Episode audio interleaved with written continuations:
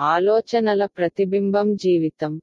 మన జీవితంలో వచ్చే సమస్యలు మరియు సవాళ్ళు యొక్క కారణాన్ని కనుకొనడం ద్వారా పరిష్కరించబడాలి మరియు వాటి లక్షణాల ద్వారా వాటిని పరిష్కరించకూడదు.